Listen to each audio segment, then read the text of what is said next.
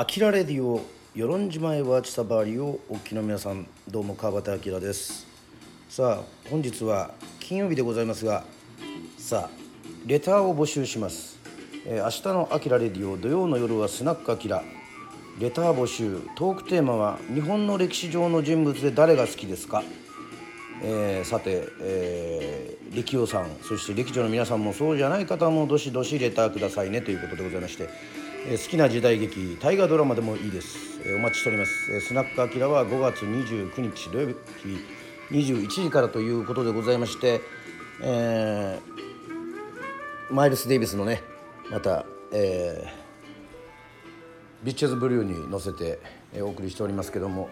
さあ昨日はね、えー新選組のことを、えーね、えー言いましたけども。はい。もう最近私はあの歴史といえば新選組に、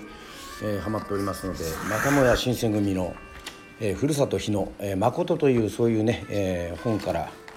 えーもうこれほとんど音読のすすめになってしまってるんじゃないかというね、えーことでございますけどもえー第一図、えーこれ絵絵本がねあるやつなんですけど土方歳三の出世。ね土方歳三は天保6年5月に武州玉郡石田村で生まれました。石田村は多摩川と浅川の合流する近くにあり、えー歳三の生まれた頃の石田村は水田の広がる1 5 6軒の小さな村でした。村の全部が土方という名字。えーそれぞれの家は屋号や子え、古名で呼ばれていました。歳三の生まれた土方家は村では大臣と呼ばれ当初は隼人とな当初は隼人となっておりました。ね。えー、歳三が13歳の時、えー、歳三はこの大臣の何代目かの隼人義敦の末っ子に生まれ兄さんが3人姉さんが2人おりました。お父さんの義敦は歳三の生まれる数ヶ月前に病気で亡くなり、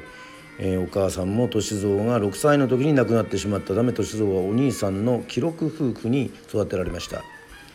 えーが13歳の年6月大雨が続き歳三の家は多摩川の洪水にのため流されそうになりました。近所の人や近くの村の人まで来て大急ぎで家を解体して、えー今のところを建て直したのが現在の土方家です。その後、えー歳三は江戸へでっち奉公に出されましたが番頭と喧嘩をして一人で帰ってきてしまいました。第二図石田三作歳三は18歳の時また上野広小路にあった伊藤松坂屋へ奉公に松坂屋へ奉公に出ましたが長続きしません。歳三には商人の性格が合わなかったのでしょう。清家の土方家は農業の傍ら一味やくじきに効く石田三作という薬を作って売っていました、えーこの薬は牛角草という野草を取って日陰に干し黒焼きにして粉にしたものであります。えーこの頃の歳三は家で作った石田三薬を売り歩いたり、えー東園にある八穂村現在の国立市へ本田家へ米安流という書道を習いに行ったりしました、えー暇な時には姉信の嫁入り先である甲州街道の宿場だった日野宿の名手佐藤彦五郎の家へ遊びに行ったりしましたと。はい、そして第三図剣術修行嘉永2年この佐藤家の近所から火事が起こり佐藤家の家も燃えてしまいました。この火事の最中起こった事件で、えー佐藤は危うく切られそうになりました。このことがあってから彦五郎は自分の身を守り黒船、えー黒船渡来後騒がしい世の中から宿場の治安を守るため天然理心流の剣術師範近藤修介を招いて剣術を習い始めました。彦五郎は次第に剣術に熱中し自宅の長屋門の一部を改造して道場を作り剣術の稽古に励みました。歳三も斎藤家佐藤家へ、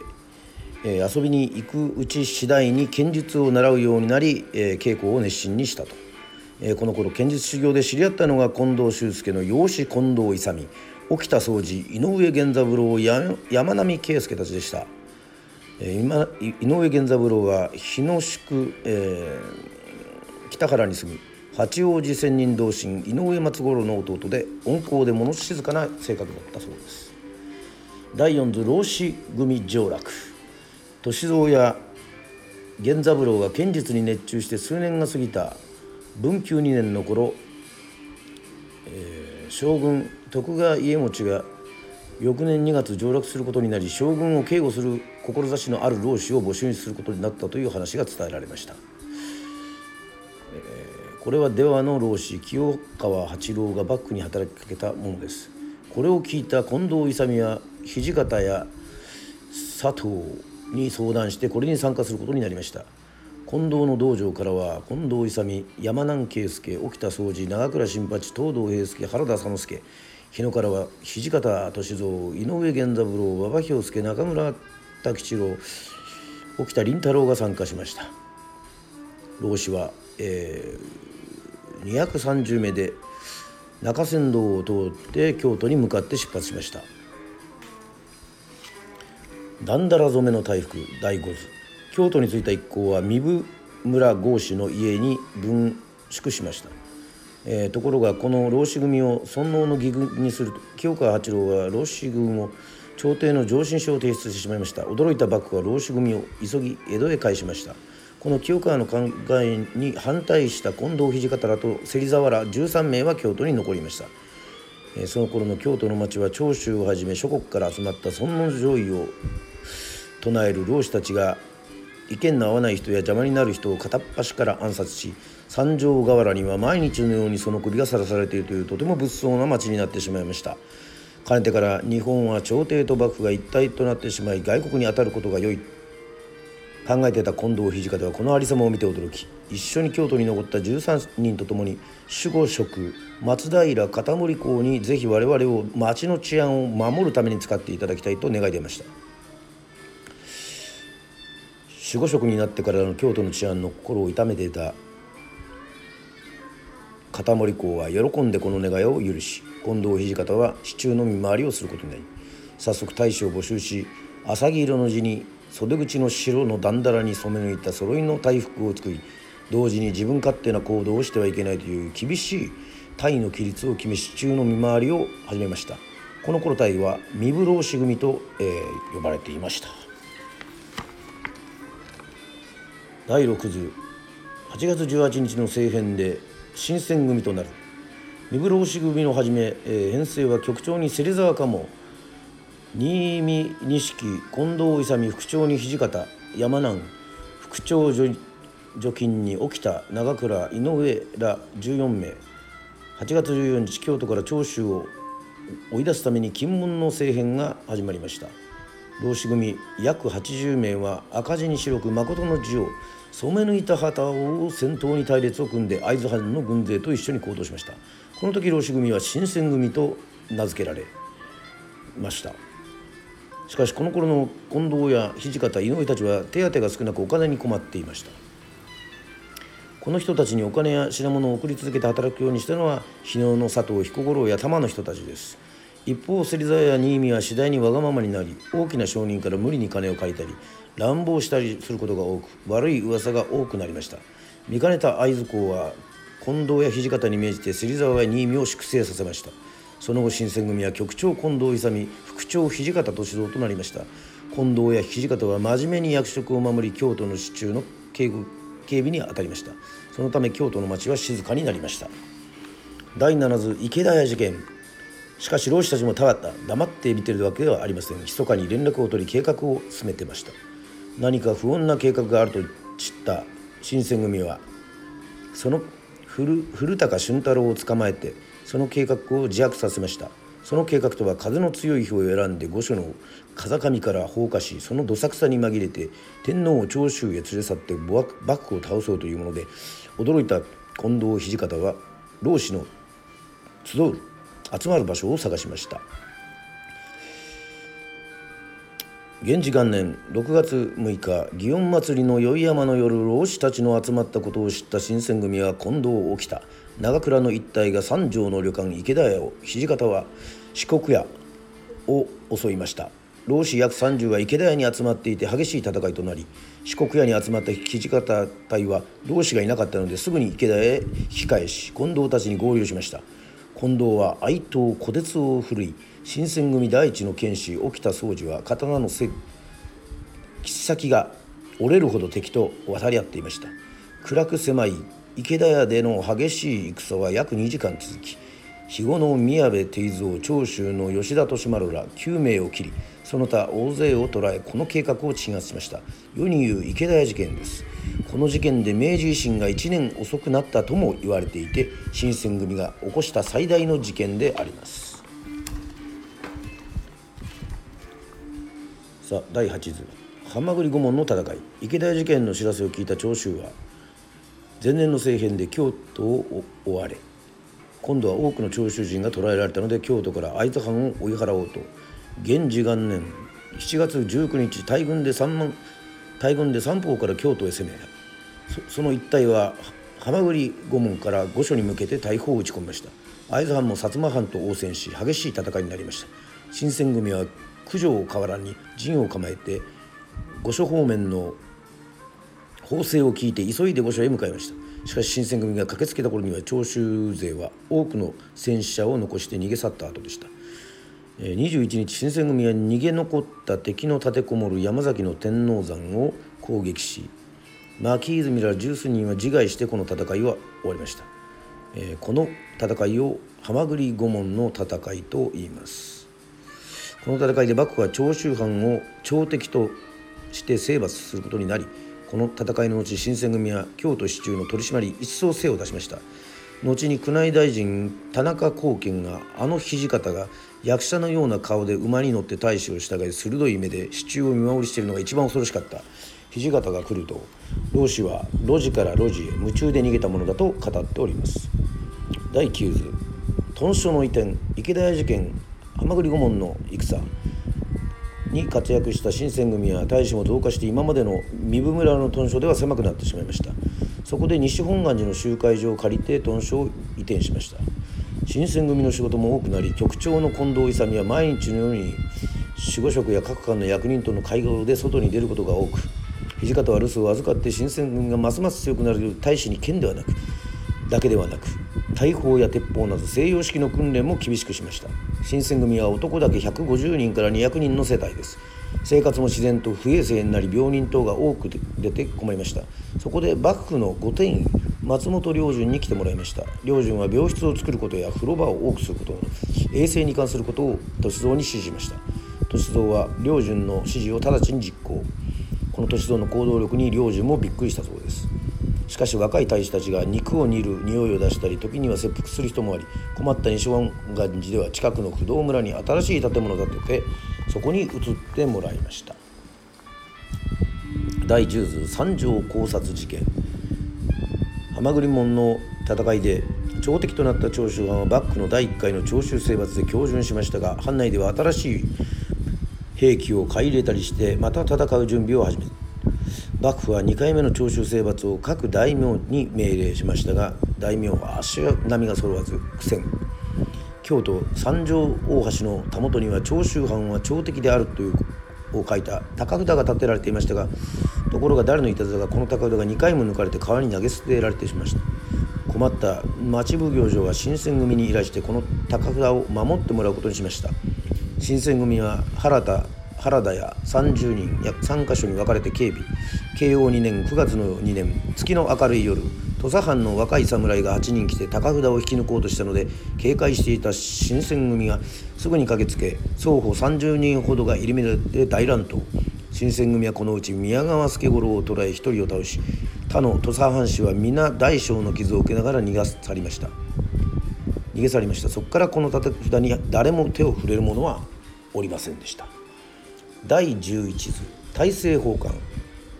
徳川14代将軍家持はかねてから病弱の体で国の政治を行っておりましたが慶応2年7月21日病気と辛労が重なって大阪で死去しました。また家持も最も信頼されていた孝明天皇も12月25日に崩御されました。一橋慶喜が15代将軍となり明治天皇が即位されました。この間長州藩薩摩藩土佐藩坂本龍馬の働きで手を結び幕府を倒す計画を進めてました。そのために幕府の姓は日に日に衰えました。大化の倒れんとするや一木の支えるところをあらずという言葉があるように幕府を助けるための会津藩や新選組の人たちが懸命な努力も大きな時代の流れには勝てません。でした。慶応3年10月徳川慶喜は大政を朝廷に返上。12月9日王政復興が号令され、えー、御所会議で徳川慶喜の内大臣の位を奪いその上領地を全部朝廷へ返上するように決まってしまいました。新選組は京都を去って伏見奉行所の警備につきました。この年は伊藤貸太郎らが隊を脱退したり大使も少なくなっていたので新しく大使を募集して近くに始まると予想される戦いに備えました。さあ第12図でございます。墨染めの難、えー、伏見奉行所の警備に警護にあたっても局長の近藤勇は二条城に残る幕軍の人たちとの会合や打ち合わせに行く用事がたくさんありました。この近藤に11月18日油工事で暗殺された伊藤貸太郎の残党の一味が付け狙っていました。12月18日二条城で打ち合わせが終わった近藤は馬に乗り15人ほどの友を連れて武田街道墨染めに差し掛かった時待ち伏せしてた安倍十郎たちらが物陰から鉄砲を打ちかけました。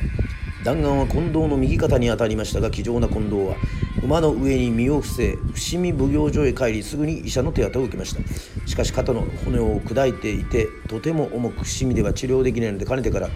胸の病気で休んでいた沖田総司とともに大阪城内で療養することになりました。伏見の新選組は土方歳三が指揮することとなり井上源三郎も土方に協力して明日にも始まるからわからない戦いの準備にを進めました。一方長期的だった長州勢は大砲を引いて続々京都に入り薩摩勢とともに京都に入る道に陣を構えました。会津藩や新選組は今までと全く反対の立場に立たされてしまいました。さあそして第13図鳥羽伏見の戦い。このような情勢に起こった幕府は京都から長州藩や薩摩藩を追い払うため大軍を上京この幕府軍が、え、正月3日鳥羽街道の小江橋に差し掛かった時薩摩軍が大砲を撃ち込んだため戦争が始まりました。伏見方面でも戦争が開始され新選組は近くの五香宮に陣を構えた薩摩軍と砲撃戦になりました。この砲撃で奉行所が燃え出し新選組の苦戦となりました。土方は会津軍と相談し4日明け方淀堤千本松へ陣を移して戦うこととなりました。ここでも土方をはじめ井上も激しい戦いを繰り返す。戦いの最中幕府軍は全員大阪へ引き上げようと命令が伝えられました。その時一発の銃弾が井上源三郎の胸を貫き源三郎はどっと倒れました。井上源三郎の甥大輔は近藤勇の故障となり12歳でこの戦いに参加していました。この時の様子をおじさんは弾丸に当たると手当てする間もなく戦死してしまった。おじさんの首と刀を持って大阪へ。向かって歩き出しましたが首がとても重く一緒にいた大使に「大輔その首を持って遅れると敵に捕まってしまうから残念だがら捨てる」と言われある寺の前の田んぼを掘って首と刀を埋め大阪に引き上げたと語り残しております。さあちょっと水を飲みましょうね。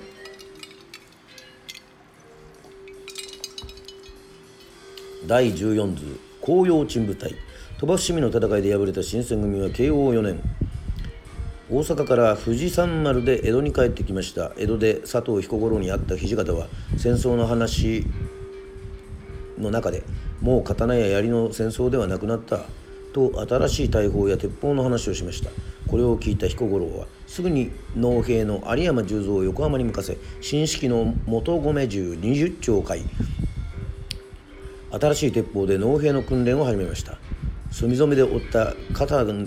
の傷が治った近藤は甲府の城を抑え官軍が江戸へ入るのを食い止めようと紅葉鎮部隊を作り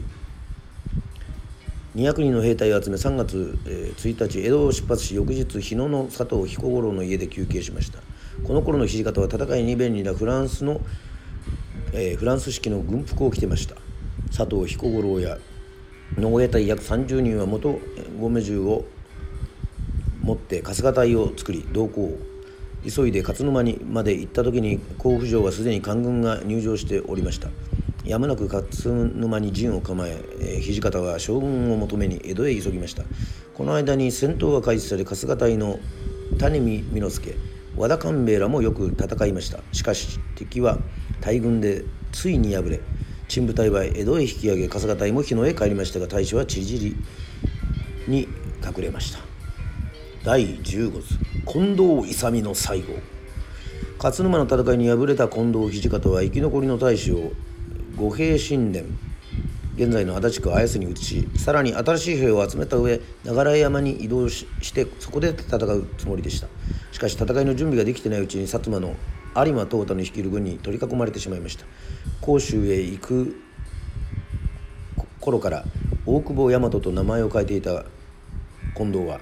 官軍へ出向いて何とか言い訳をして兵隊たちを助けようと言い出しました。土方は泣いて行くのを止めました。が近藤は板橋の官軍陣所に行き近藤勇と分かって捕らえられました。土方は近藤を助けるために勝海舟らに頼んで回りましたが有馬東太も近藤を助けたかったのですが谷立木らが4月25日板橋で近藤を処刑してしまいました。近藤は競馬へ行ってからゆっくりとひげを剃り顔色も変えずに首を落とされたと伝えられております。近藤勇はの首は塩漬けにされて京都に送られ三条大橋にさらされました。首はその世のうち誰かに持ち去られてしまいました。首を持っていったのは誰かどこへ埋めたのか未だに分かっておりません。第16図会津戦争。近藤と別れて流山を脱出した土方は大鳥圭介ら幕府脱走軍に合流して宇都宮城に入っていた官軍と戦いました。城は落ちましたが土方は足の指に負傷して会津に治療に行くことになりました。途中今市で日光金番に来られていた幼なじみで新井村の八王子仙人隊大使土方雄太郎と会い形見の品を清家、えー、届けている頼み。今度は無事で帰れそうもないからと言って北へ去っていきました。会津に着いた歳三は東山温泉で治療し傷も治ったので会津藩前線部隊とボナリ峠に出陣しました。官軍の強大な兵力と武器を前に会津軍はよく戦いましたがボナリ峠での土方たちの奮戦もむなしく各地で敗れて鶴ヶ城へ籠城することとなってしまいました。会津では少年たちや女の人までよく戦いました。飯盛山で、えー、辞任した167の少年隊白虎隊の悲しい話は今も伝えられて語り伝えております。会津鶴ヶ城は9月12日に落城しました。それより前に土方は欧州列藩同盟と力を合わせて会津を救うために仙台へ向かいました。第17図奥羽列藩同盟。仙台へ着いた土方があったのは幕府海軍奉行の榎本武明でした。榎本は幕府の軍籍軍艦6隻で江戸を脱走して仙台に来たのです。その頃仙台藩では官軍と戦うか標準するかで迷っていました。その仙台で開かれた奥羽列藩同盟の会議の席上。列藩同盟には全軍を指揮する大将がいないので困っていましたがすると榎本が私が推薦しようと言って土方を推薦しました。呼ばれた土方はすくっと立ってぐるっと一座を見回しお受けしましょう。しかしお受けするからにはもし軍令に背く者がいたら五大臣の人といえどもその時は私の剣にかけて切らねばならぬ。それでよろしいか？と言ったそうです。しかし王列藩同盟も仙台藩が教授を決定したため足並みが揃わなくなりました。土方たちはこの有様に仙台を捨てて榎本の軍艦に幕府幕軍2,000人と一緒に乗り猿沢を出港して新しい天地を求めて北へ向かいました。第18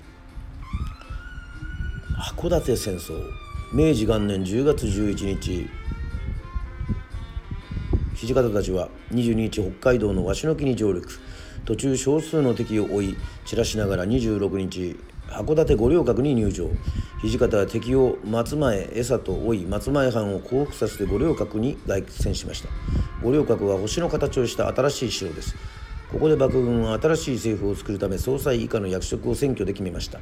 総裁には榎本武明。副総裁松平太郎海軍奉行新井育之助。陸軍奉行大島大鳥圭介。土方は陸軍奉行並みという役に選ばれました。寒い冬の間官軍も北海道を攻撃できず4月は江佐方面に上陸して函館の攻撃を開始しました。土方は江佐方面から来る敵に備え江佐参道二俣大田大場山に陣を置いて敵を迎えました。前に深い大野川の谷その小高い山に築いた陣地からの銃撃に官軍は一歩も進むことができず。13 13 4日間土方軍のため釘付けにされました。しかし松前方面で戦った大鳥圭介の軍は敗戦に続く敗戦。そのため土方軍はこのまま戦い続けると後方からの敵の攻撃を受ける危険も出てきたので残念なことに二股陣二股の陣地を捨てて五稜郭に帰りました。第19図土方歳三戦死。五稜郭に帰った土方歳三は四方から函館へ押し寄せる敵と戦いましたが官軍にじりじりと押されてしまいました。海軍も苦戦の連続です。土方は小生の市村哲之助を読んでこれを日野の佐藤家へ届けるようにと一枚の写真を渡しました。市村は泣いて嫌がりましたが無理に外国の船に乗せて返しました。5月10日ついに官軍は函館の支柱も占領してしまいました。このため榎本は榎本ら少々の間に降伏という話も出始めました。近藤勇も沖田総司も死に死に遅れたと言っていた土方は5月11日弁天砲台の救援に行くと部隊を率いて一本木関門から進撃を始めました。弁天砲台には京都以来苦楽を共にした新選組生き残りの人たちが孤立して戦っていたのです。安富才助沢忠介など他の新選組大使も何も言わずにこれに続きました。激しい敵の銃撃の中を一本木と異国橋の中ほどの鶴岡町辺りまで進撃しました。その時一発の銃弾が馬上で指揮する土方歳三の下腹部を貫きました。ドット馬から落ち付近の農家に運び入れられた土方は付き添った人たちに世話になったすまぬと一言残して息を引き取りました。明治2年5月11日朝四つ時、えー、10時から11時頃のことです。35歳でした。第20追母明治2年7月日野の佐藤家小敷姿の一人の少年が訪ねてきました。や家の人がいぶかって訪ねると持っていた包みの中から1枚の写真と細い紙片を差し出しました。彦五郎とノブがそれを見ると歳三の写真なのでびっくりしました。紙片には使い物のの使いの者の身の上頼み上げ候義豊と書いてありこの少年こそ土方の言いつけを守り北海道から苦労しながら写真を届けていた市村哲之助でした。この写真は今でも佐藤家に大切に残されています。明治も次第に落ち着いてくると多摩の人々の間に幕末の戦乱の世に設議に準じた近藤や土方の行いを検証しようと明治9年に日野の佐藤利政彦五郎土方義弘